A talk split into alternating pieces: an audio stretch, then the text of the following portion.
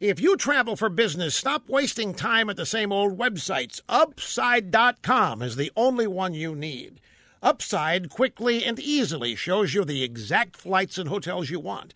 You can buy them separately or bundle them together or even add a ride.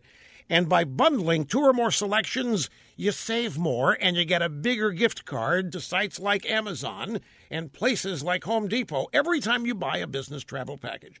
Plus, you keep all your airline miles too.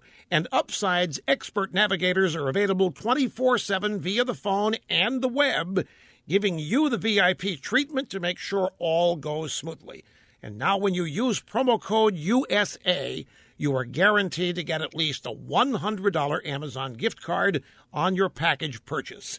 That's code USA to get a $100 gift card. Upside.com minimum purchase required. See site for complete details. Let's see, a ceasefire in an American city on a weekend. That's not a joke, folks. It actually happened in Baltimore, a 72 hour truce.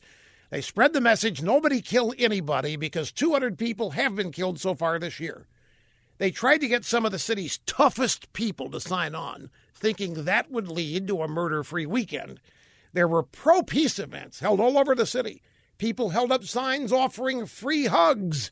I guess that's better than no murders. Tyrone Boyette took part. He said that at least the ceasefire let people in the community know that there's hope. He said the killing won't end, but it is a start. Well, not everybody listened to the nobody kill anybody message. The ceasefire was shattered. At least two people were murdered over the weekend. Even so, Tyrone may be right.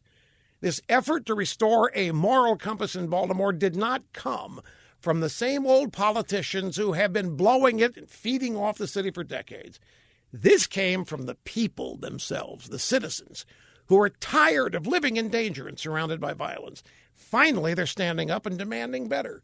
And that is hopeful, especially in a Democrat stronghold where pessimism rules the roost.